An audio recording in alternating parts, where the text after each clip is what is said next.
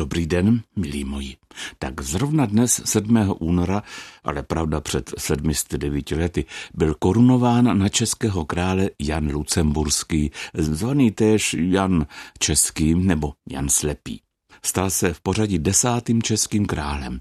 Také mu patřil titul lucemburský hrabě a titulární polský král titulární proto, že v Polsku fakticky nevládl, ale ten titul si nechal. Když mu vsadili na hlavu korunu českého krále, tak bylo Janovi 15 let. Do Prahy se dostal proto, že čeští pánové nebyli zrovna spokojeni s vládou Jindřicha Korutanského. Ten si nárokoval český trůn proto, že měl za manželku přemyslovnou Anu. Takže si vyhlídli další z přemyslovských princezen Elišku, tehdy 18. a pro ní syna římského císaře Jindřicha VII., což byla bezesporu dobrá partie. A jak to proběhlo, to nám prozrazuje kronika takzvaného Dalimila. Já se ji pokusím trošku ocitovat. Když poznali čeští páni k svému hoři, že je Korutanský v ničem nepodpoří, soudili, že Elška Přemyslovna vdána má být zahraběte z Licemburka Jana, syna císařova.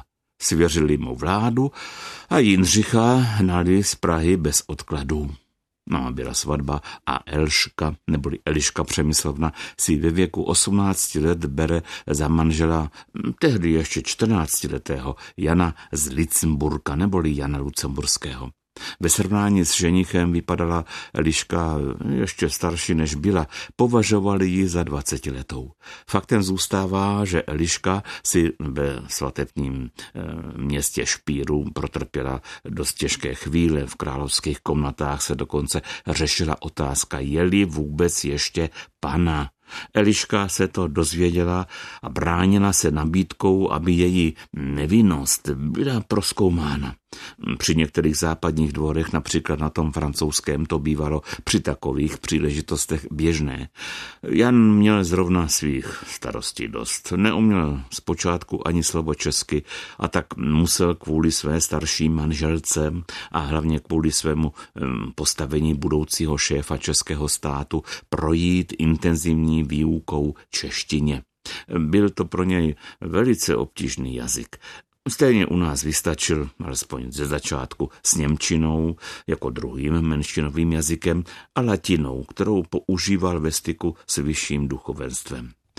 Jan a Eliška byli manželé Jeden spor, hádka, rozepře, stíhali druhé. Bylo to manželství lucembursko-české, my bychom dnes mohli říct, že bylo takové italské.